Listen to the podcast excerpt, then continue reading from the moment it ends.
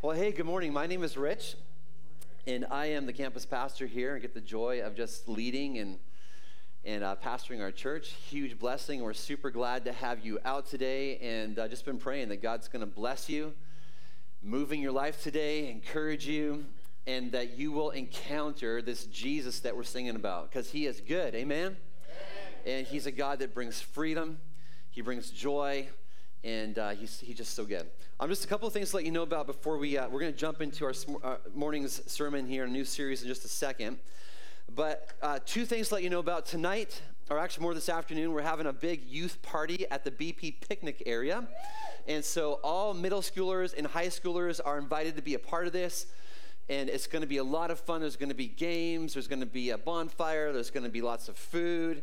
It's going to be really sweet. If you've ever been to the BP picnic area, it's, uh, it's pretty awesome. Lots of, lots of cool stuff to do there. So if you are going, um, we're going to meet here at 3.30 and uh, you need to meet here to kind of know where to go and be led in out at bp so but it's going to be a lot of fun um, it's going to be uh, from about 4 to about 7 o'clock ish and so we would love to have all the middle school and high schoolers out at that and then on july 18th here at the, the, the facility there's going to be a women's prayer night that's going to be at 6 o'clock, and all the ladies are, going to be, are invited to be a part of that. It's just going to be a great opportunity to not only connect in the middle of summer, but also a great chance for you to connect with some other ladies and just be encouraged and all that kind of stuff. So it's going to be good. July 18th. Awesome. Um, really good to have you out, like I said. And uh, so, so we're starting a new series today that's going to go all summer long called Flourish. And I don't know what you think of when you think of the word flourish. Maybe some of you think of your, your gardens and all the plants growing. Maybe some of you, the last thing that you think of is your garden, because your garden's doing anything but flourishing. But God is, has, has called us to be people that flourish in our in life and flourish in our faith. Um, this last week, Becky and I were spoiled rotten uh, there was a, a, a, group of people that offered to pay all the all the pastors that are part of our CTK network. There's probably about um, it, it, changes all the time, but there's probably anywhere from from uh, somewhere around 10 to 12 pastors. And they offered to pay all the pastors and their spouses to go on a, a spiritual enrichment retreat. And so uh, we were given four different options. We were, one of the options was way over in Ohio. Uh, another option was in Colorado, and then there was two options to go to in uh, California.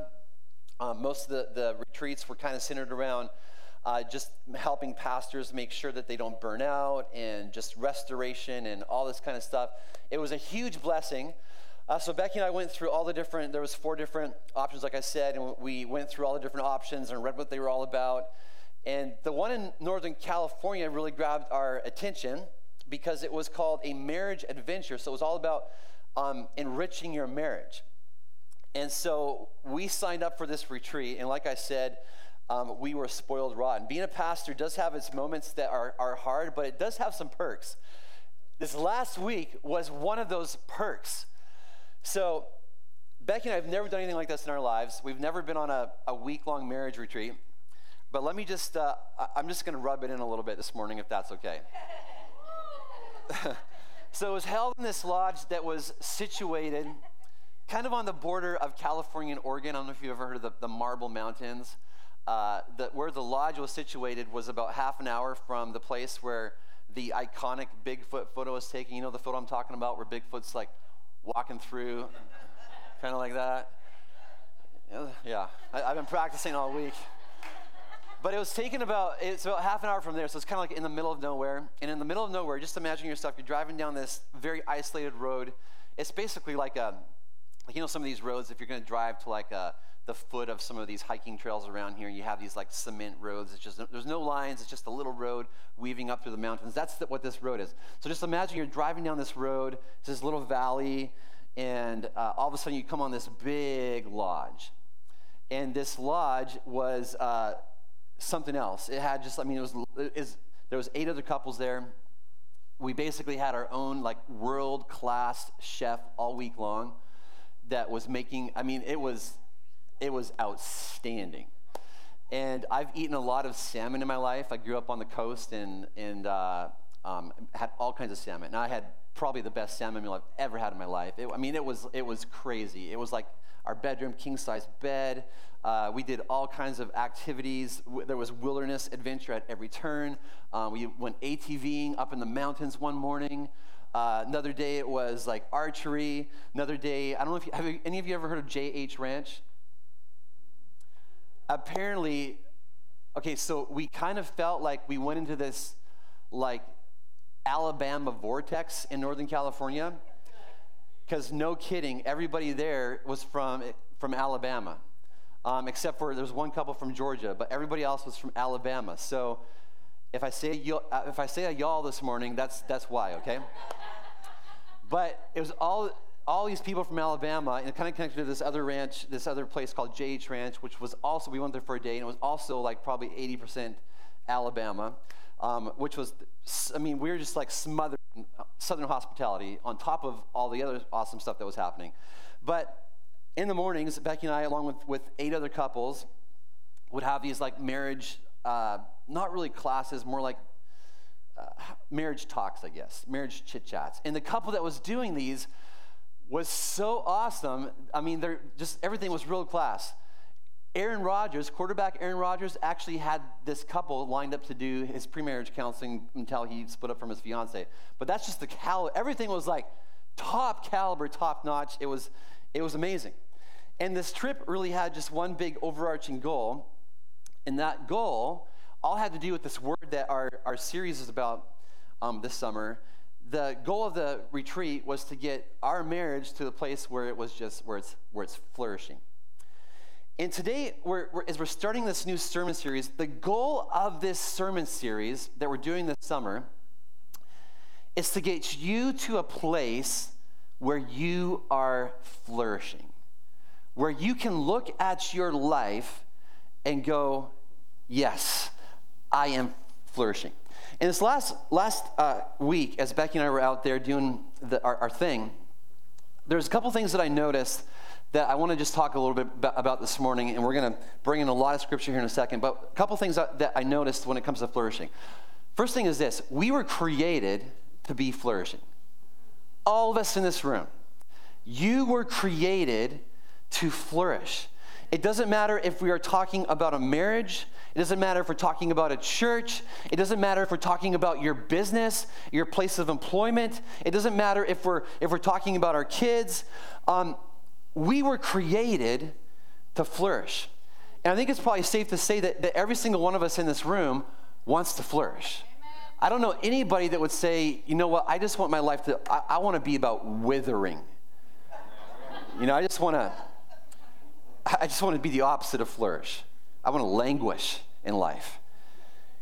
No, there's, there's many, many texts in the Bible that, that speak to this idea that we are created by God to flourish. If you go all the way back to the very beginning, Genesis 1 beginning, God creates the heavens and the earth, stars, moon, plants, animals, trees, everything. Then he creates uh, mankind. And what does he say? He, scripture says, Then God blessed them and said, Be fruitful and multiply, fill the earth, govern it, reign over the fish in the sea, the birds in the sky, and all the animals that scurry along the ground. This, this is the blessing of God on humanity. And part of that blessing is that you and me would flourish. I mean, you cannot read that passage that we just read and not think of the word flourish. It's all about flourishing, created to flourish. Then you go over in, in, into Psalm chapter 1. At the very beginning of this incredible book, David describes what it looks like to be flourishing. In Psalm 1, verse 1, it says, Oh, the joys of those who do not follow the advice of the wicked, or stand around with sinners, or join in with mockers, but they delight in the law of the Lord, meditating on it day and night. And here's the picture of flourishing that happens when you make your life about God and His way. They are like trees planted along the riverbank, bearing fruit each season. Their leaves never wither, and they prosper in all they do.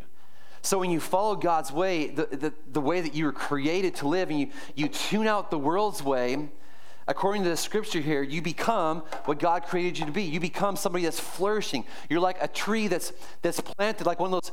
You, you look out, you go out today, and you see all these big cottonwood trees that are planted by the Nooksack River. You're just growing. You're strong.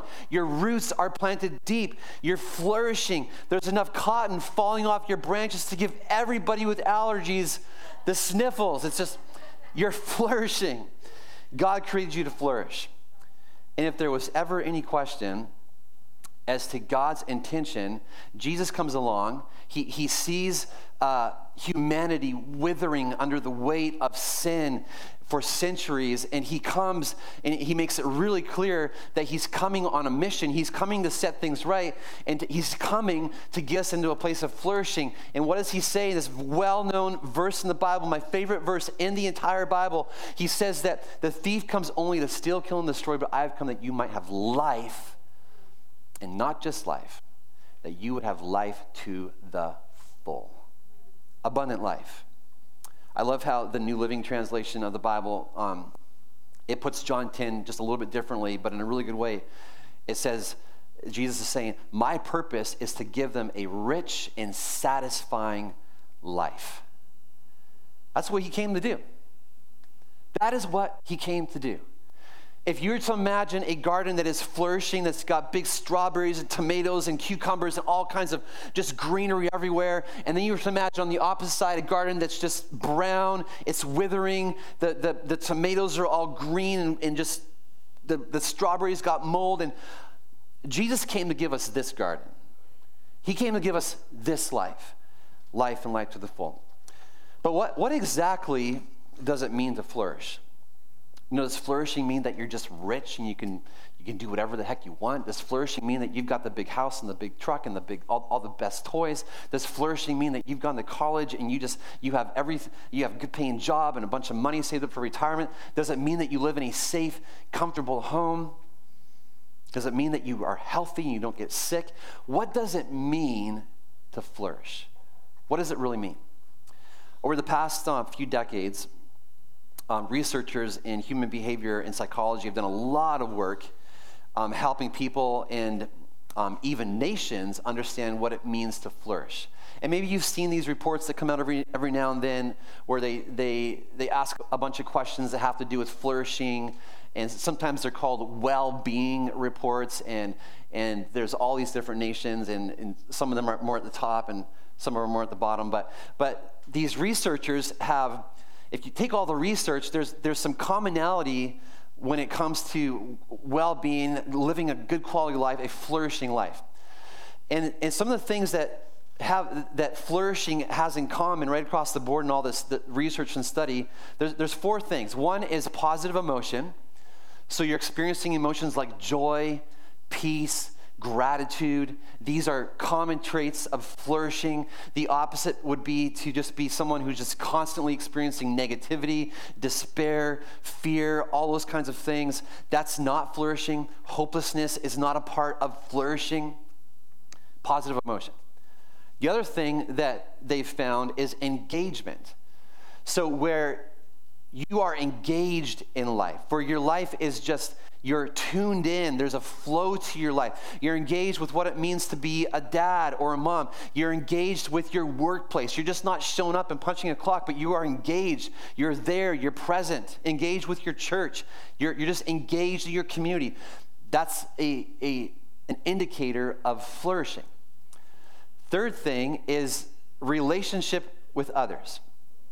So, one of the oldest studies going on, I think, in the world but it's a study that's being done by, it's, it's still going on. It started in 1938. It's being done out of Harvard. And in this study, the, the whole point of the study was, was to discover what the good life is. And uh, it's been going on so long that they've, they've had turnover of people and, and turnover of directors, people leading the study. But they're trying to get to the bottom of what brings longevity, what brings happiness. Studied people from all different socioeconomic backgrounds all different walks of life. They've looked at medical records, they've had conversations with children and spouses. It's a very, very, very in depth study.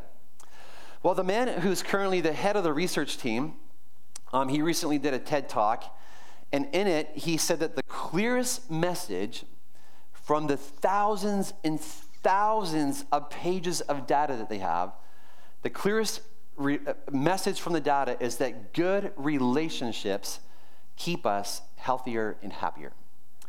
Furthermore, they found that it's the quality of the relationships that matters. So if you're if you're in a marriage and you're you and your spouse are just constantly fighting and bickering and that's just full of negativity and anger and and, and all this kind of stuff, that's actually worse for for for for flourishing. But when you have quality relationships, that that's what it means. Part of what it means to flourish.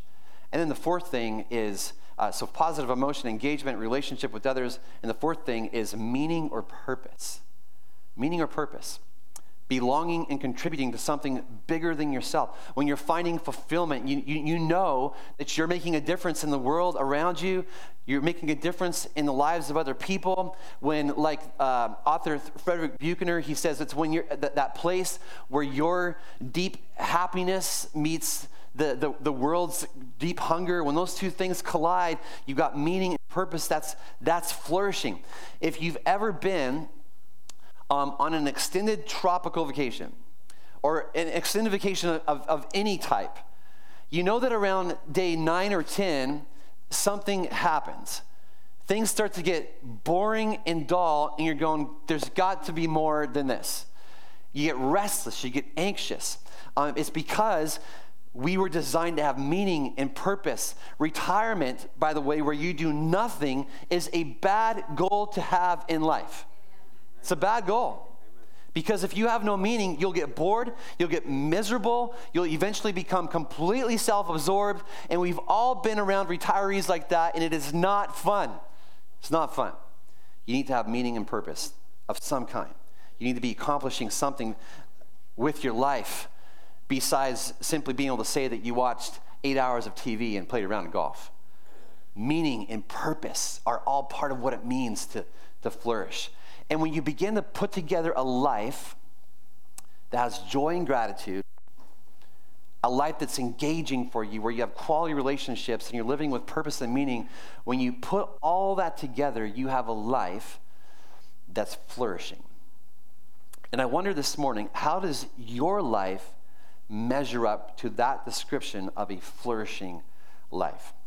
And if you feel like this isn't your life, you would not be alone.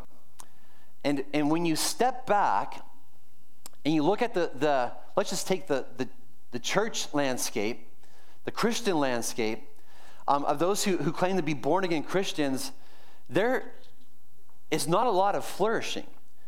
Um, people don't know quality relationships. There's just as much isolation as the world. Negative emotions like fear, anxiety, all this kind of stuff. Greed, just as strong. And why is that? Well, the answer is found in the second thing that I observed this last week. First thing was that we all designed, created to flourish. But the second thing is this flourishing only happens when the conditions are right. Flourishing only happens when the conditions are right. For example, if you want to have a flourishing garden, you need to have what? You need, you need to have nutrient rich soil, you need to have lots of sunshine, you need to have some water few weeds. The conditions have to be right if you're going to have a flourishing garden. If you want to have a flourishing marriage, you don't need to go to some expensive California marriage retreat to have a flourishing marriage, but you do need to be praying together, listening to one another, having fun dates together, staring deeply into each other's eyes occasionally, forgiving one another. You got to be doing all this kind of stuff. The conditions have to be right if you're going to have a flourishing marriage. If you want to have a flourishing business, what do you have to do to be to have a flourishing business? We've all seen businesses that are flourishing and businesses that are withering. A flourishing business, it's people are being paid well, um, they're being appreciated, they're being encouraged, there's vision, there's direction, there's, there's a sense of team. The conditions have to be right. And if you want to flourish in life, to live a life filled with joy and peace, loving connection, meaning engagement, here's the primary condition that needs to be met. You ready for this? The primary condition that needs to be met is you need to be connected to Jesus. You need to be connected to Jesus. That is the primary condition. Why? Be, because he is the only one who has lived a life of perfect joy, perfect peace, perfect connection, perfect engagement, perfectly satisfying his purpose and his meaning in life. You have to stay connected to Jesus. And to flourish in life is to flourish in your relationship with Jesus. To languish in your relationship with Jesus is to languish and wither in life. Wither in your relationship with Jesus, and you will wither in life, but flourish in your connection to Jesus, and you will flourish in life. But don't take my word for it. Listen to what Jesus says. John 15, I am the true grapevine, and my Father is the gardener.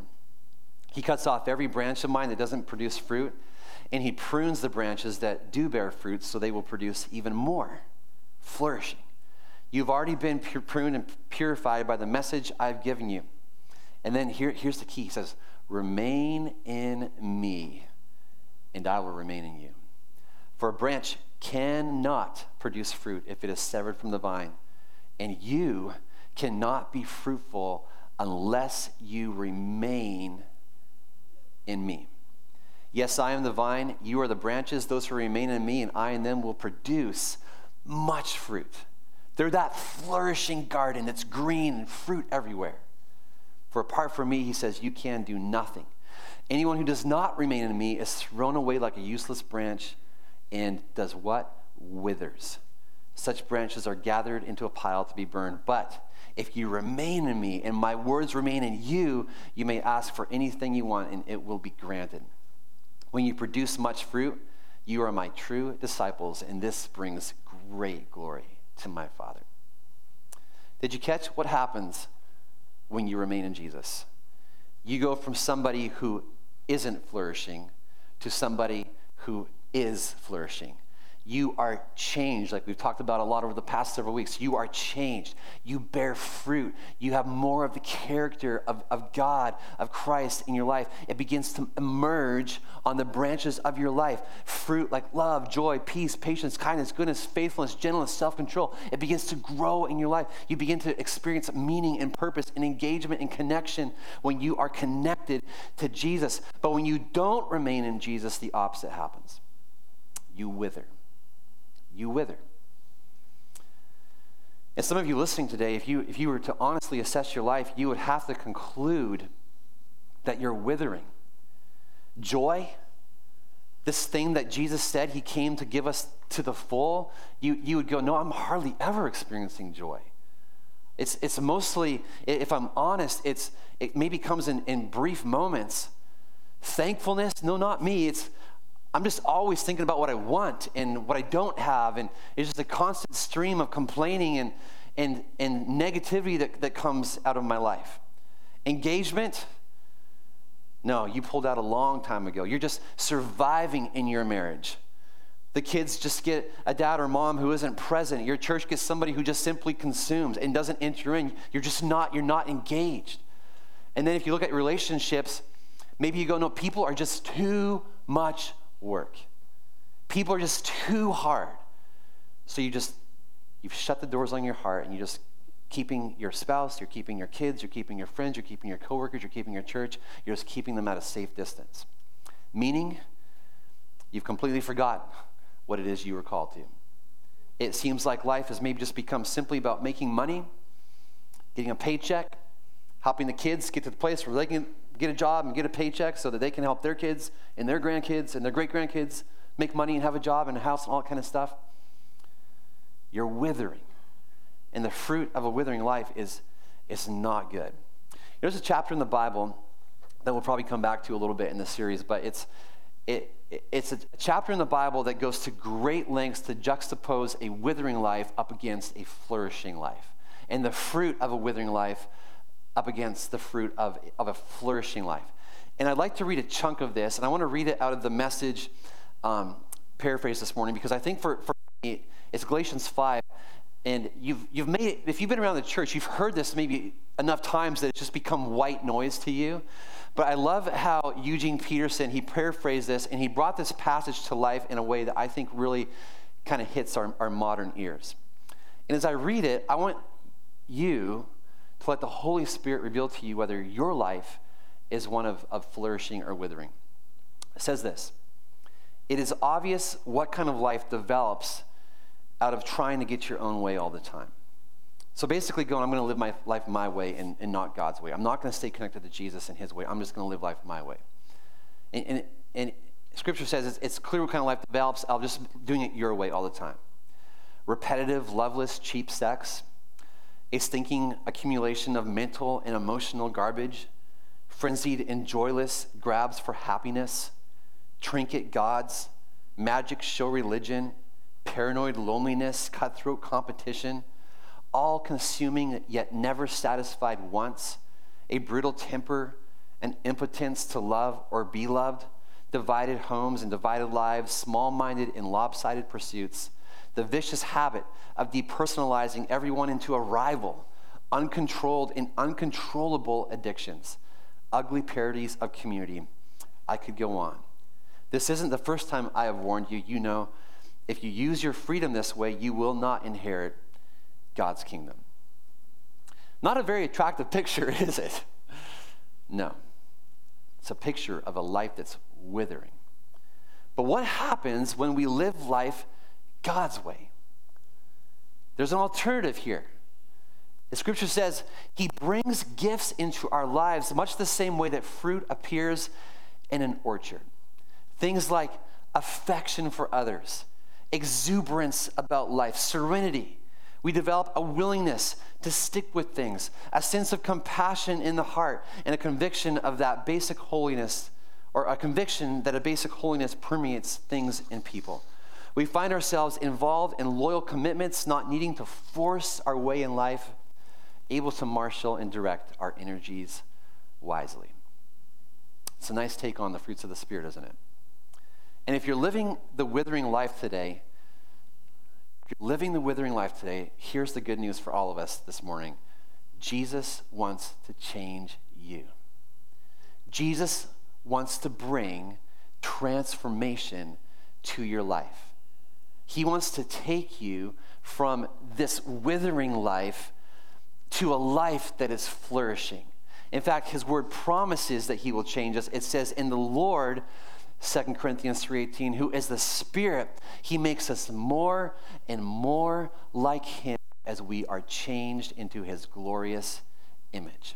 He wants you to go from withering to flourish, flourishing, which is to say, he wants you to become like that tree that is planted by streams of water, bearing much fruit. You're flourishing, and not just for your own sake, but for the sake of the world around you.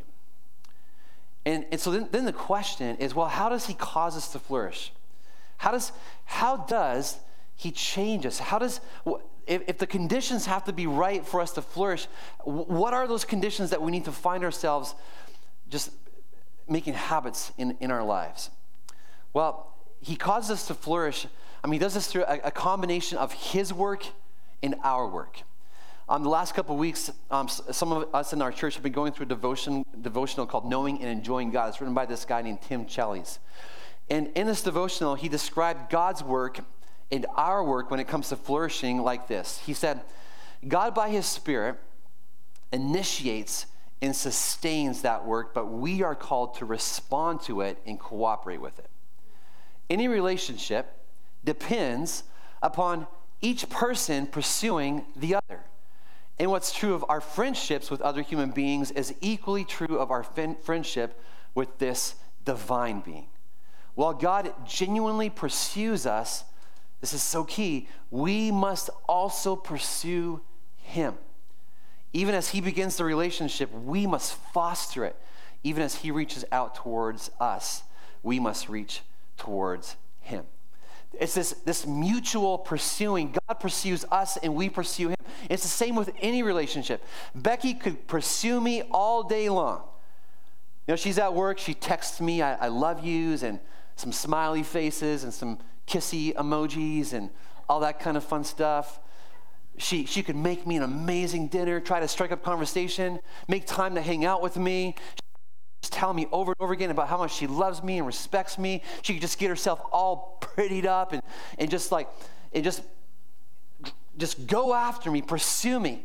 But if I'm not pursuing her, if I'm just zoning out on my phone or on my TV, which by the way never happens, never happens. If I'm just if I'm not pursuing her back, if I'm not reciprocating her pursuing me, we are not going to have a flourishing relationship. We're never going to be connected. But as I pursue her and as she pursues me, it causes the connection and the friendship to grow. And, and, and one of the things that we just learned this last week, it, it wasn't actually learning, it honestly was more reminding because you couples in the room that have been married for longer than two weeks, you know that you can forget about the importance of pursuing one another and dating one another. And, and this last week was really all about us just being reminded about the simple things in life that, that, that matter to a flourishing relationship. Something as simple as having fun together on a date. You got to do that stuff if you want to flourish. They had us do this one thing that was, there's a lot of, they actually started off the week by saying, okay, we want you to know this isn't going to be like a big circle where we just all get together and cry all week long. It's not going to be that kind of thing. Um, it's going to be adventure and all this kind of stuff and, and having fun together. And, and it, they had all these interesting, lots of research that they've done. Something very interesting that they said was that couples who are struggling, what's the first thing that a couple does when they're struggling? They will sign up for marriage counseling. Did you know that marriage, typical marriage counseling, this isn't a bash on marriage counseling, but typical marriage counseling has a 10% success rate. And so these guys that, that led this retreat, they, they have developed this whole thing called marriage adventures where couples get together. But we were reminded of, of just the importance of simple things like having a fun day together and staring into each other's eyes and just like appreciating one another and all these kinds of things. But when you have the, when, we have to be pursuing one another if we want to have a flourishing relationship. And it's the same thing in your relationship with Jesus. If you want to have a flourishing relationship with Jesus, which translates into a life that's flourishing, you have to be pursuing Him. You have to. You have to pursue Him. And, and it's amazing how, you know, our, our relationship with God, he, He's the one that began the relationship by pursuing us. Don't ever think that you are the one who was smart enough to just magically figure out that He's the way, the truth, and the life. No, he pursued you and me. And the amazing thing about it, that's we're, we're going to be minds blown for all of eternity, is that he pursued us while we were still his enemies. He came after us. Romans 5 8, he gave his life on the cross for you and me while we were still enemies. And, and what do we do? Well, we, when he pursues us that, that first time, we, we come to a place where we surrender to him. We put our faith and trust in him and he just he changes us and transforms us, new creation, all that kind of stuff. But but get this. That moment where you first put your faith and trust in Jesus is just the beginning of your friendship with God. So often in the church, we think that it's all about I'm in a service and preacher asks me to put my hand up. If I want to follow Jesus, I put my hand up, I pray a prayer, and that's it. Now I just I, I try to show up to church each week and I try to do all the stuff that the, the pastor's telling me that I need to be doing. If that's what you think being a follower of Jesus is, you're missing it. Being a follower of Jesus is about pursuing him. It's, it's going after him. He's constantly pursuing you, but it's you pursuing Him as well. And I encourage you to ask yourself the question Am I pursuing Jesus? Or am I just doing the church thing? Showing up to a meeting now and then, maybe hoping to serve here and there. All that stuff's good and it's part of pursuing Jesus, but that's not all it is. At the center of this, this faith journey, this Christianity thing, is a relationship between you and Jesus, and He is pursuing you. The only question is, are you pursuing Him as well? Are you pursuing him? Which, which leads to the question well, if pursuing him, if, it, if that's how I foster a relationship with him where he changes me from being withering to being someone who's flourishing, what, how do I foster a relationship with God? How do I pursue him? You know, Rich, you talked about how you pursue Becky, how you, uh, that's pretty clear. You go on dates, you, you, you do stuff together, and you look all googly eyed into each other's eyes, and and stuff like that. But how do I pursue God? How do I pursue relationship with Him? Here's how. And we will spend the entire summer unpacking this. You pursue God and foster a relationship with Him through spiritual practices. They are how you remain in and stay connected to Him. And there are a lot of spiritual practices. Um, maybe over the years you've been around the church and you've actually, maybe you've heard the, the phrase spiritual disciplines. I actually like the, the phrase spiritual practices better. Both of them I think work, but spiritual disciplines, I think it, it turns into, it's got a lot of negative connotations. It's just something you gotta, you try and it's all on you and all this kind of stuff. Whereas spiritual practices is more about you're developing habits. And there's a lot of spiritual practices, and over the next several weeks, we're going to be looking at, at just six of them. And some of, the, some of them are, are common practices that you've heard all about, things like uh, prayer and reading your Bible. But we're going to look at some that we don't often talk about that are, that are just as important. Next week, we're going to look at celebration. How do we make celebration a, a, a practice that helps us get closer to Jesus and closer to others? We're going to look at solitude and rest and confession and, and look at how we can make these spiritual practices not things we do out of a sense of duty, but things that we do because we want to connect with and pursue Jesus. But as we wrap up this morning, I just want to say four things about spiritual practices. Maybe some, some in the room are going, oh, yeah, awesome, spiritual practices. I just love learning about this stuff. But maybe the rest of you just feel like the wind has been taken out of your sails because you just think, oh, that's not for me, or oh, I've tried, and it just it doesn't ever go anywhere. Let me just say four things about spiritual practices as we wrap up. Number one is this spiritual practices are for everyone, they're for everybody. And if you think they are only for the spiritually mature, you know, you think in your head, like, oh, that stuff, Richie talked about solitude, that sounds like something that, that monks and that kind of stuff do. Um, prayer, no, that's that's for, that's for my grandma. She's got this direct line to Jesus. I just, I just can't ever be that, that person. If you think that spiritual practices are only for spiritual giants, you will be robbing yourself of a flourishing life. You will be robbing yourself of a spiritual, of a flourishing life. The spiritual practices are for everybody. Number two is this everyone has enough time to do the spiritual practices.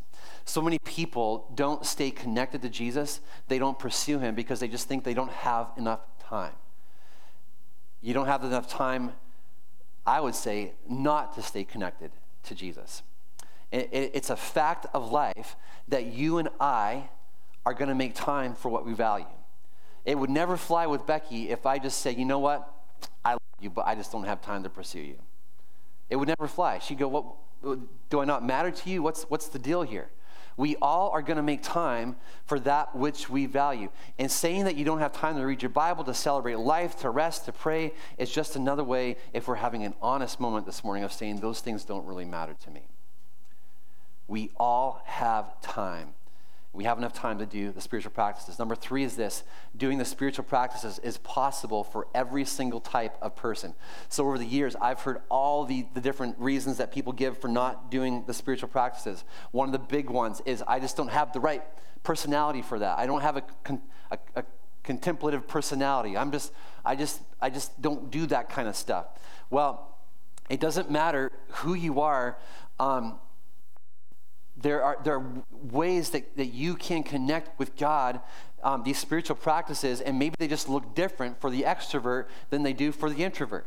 But you can still connect with Jesus. So, so for me, I, I, I'm an introverted. Big, I'm a raging introvert. You might not know that. You think, oh, Rich, you're on stage talking to a bunch of people. No, I'm an introvert. And, but when it comes to me praying and seeking Jesus, one of the ways I love to do that just to get away I've got um, a couple places around here where I just, I'll go and I'll just walk by myself and I love it. And I connect with Jesus. I don't think Becky will ever be that person who just walks for hours and hours and no, because she's wired differently. Does that mean that she doesn't seek Jesus in prayer? No, what it means is that usually she'll do it alongside of other people. And when she does that, it's it's this connection in a way that's just different than how I connect. But you, spiritual practices are for everybody, they're for everybody. And the last thing is this spiritual practices aren't the end, they are a means to an end. They aren't the end. The goal of this series that we're going to be doing this summer is not to get you reading your Bible for an hour every day and to get you praying for three hours every day and to get you confessing all your stuff to every single day and it, it, that's, that's not, that is not the goal Spiritual practices are a means to an end. And what is that end? Well, they cultivate a flourishing life, one where you are connected to Jesus. He's pursuing you, you're pursuing him, and it results in this flourishing life that's like a healthy, growing garden.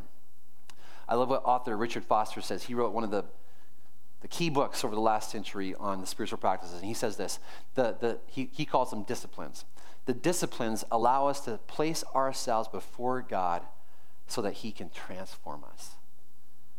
So when we pray, it's us placing ourselves before God so that He can transform us. When we celebrate, like God wired us and designed us to, to, to do and be, it's like we place ourselves before God so He can transform us. When we crack open our Bible, when we get into a place of just being alone with Him, when we, when we confess our sins to one another, we are putting ourselves before God in a place where He can transform us. As we wrap up, how are you doing in life? Are you that garden that is withering, or are you are you flourishing? Recently, uh, Becky and I had to do some, by our measure, some pretty serious landscaping. We don't do a lot of landscaping um, we actually live in a place that's got an HOA and, and they take care of all that stuff. So we hardly ever have to do anything. If you drive by my house and you go, man, Rich is just on top of that lawn, he's on top of like trimming the hedges, it's not me. but recently, um, we had we had three of the, our main shrubs that are in front of. We have this like front garden area. If you've ever been to our house, got a little path that comes up, and we have all these pretty shrubs over here, and all these pretty pretty shrubs over here. We got some lavender and some mock orange and some some just these beautiful plants. Well, last year they just three of the main shrubs died, and so winter comes in uh, this year, and then spring's coming, and I noticed that that three of these shrubs are staying brown. So I'm like, oh, maybe they just maybe they just blossom a little bit later than everything else. I just forgot. So I'm, I'm watching, watching, watching. They're just everything else is turning green, and it's, it becomes pretty clear pretty fast that they are in fact dead, not flourishing. They're dead. And so, um, so we did some. We pulled them, pulled, pulled these these shrubs up, and as we were after we got them all pulled up, we were looking around, and and it just did not look very good. Um, there was lots of dirt.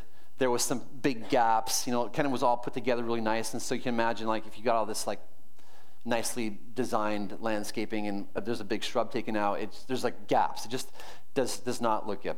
And so looking at it, I was a little bit overwhelmed by a couple things. One, I was overwhelmed that there was still a lot of work to be done. I didn't realize that digging holes was so much work. But it takes a lot of work to dig a hole like this deep in the ground. And it's, um, at least for me. Um, but I was also overwhelmed because I was realizing as I was standing there how this garden in front of our house had been growing for 15 years. The house was built back in 2007, and it had kind of grown into this nice little garden put together. And I was looking at it going, this is just going to take a long time. And, and, you know, I just wanted to like flick my fingers and have it be this nice, big, instantly flourishing, full landscape. But gardens don't work that way, do they? Typically, the road to a flourishing garden, it starts with the ground being plowed up and rocks being taken out, and then with a, a small seed being planted in the garden. Um, thanks to Kent's Garden Nursery, you got to skip the seed stage um, and go right to the small plant stage. But still, the road to a flourishing garden, it starts with, with, with making some small changes. It doesn't just happen overnight, it starts with some small changes. But as you keep at it, as you keep watering, weeding, fertilizing, doing all that stuff, one day you look out and you have a garden that hopefully is flourishing. And I, as we wrap up, I got one question to ask. And I would ask that as you ponder the answer to this question, that you would let the Holy Spirit, who's here, who is wanting to see you flourishing, if you could just make this a moment between you and the Holy Spirit, what's a small change that you can make today to get on the road to living a flourishing life? What is a small change that you can make today to get on the road to a flourishing life? Maybe you're going, ah, I want to have a flourishing life, but man, my life is just so broken. It's just so, it's, it's, it is, it's just withering here and withering there, and, and, uh, and it's just overwhelming. Just take the pressure off, take the load off this morning. And ask yourself, ask the Holy Spirit, what is one small change that I can make today to get on the road to living a flourishing life? Heavenly Father, I just want to invite you into this moment that we're having as a church today.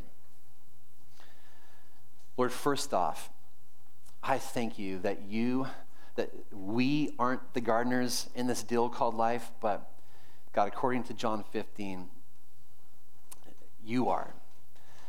And you're, you are, we're not the ones who have to create life and flourishing. Lord, you, you do all that we, we just do our small part of putting ourselves in a place to, to have you work in and through us. And so, Father, I would pray and ask today that, that Lord, um, you would speak to us. Lord, you would help us know and see what it is that the one small change that we can make, God, to the, the garden of our lives, our souls, to get to the place of flourishing. God, maybe for somebody here, it's just going to be simply having a moment with you right here, right now, of confession and saying, I haven't had any desire to pursue you, Jesus, but I'm asking that you would come and put that desire in me. Change that in me.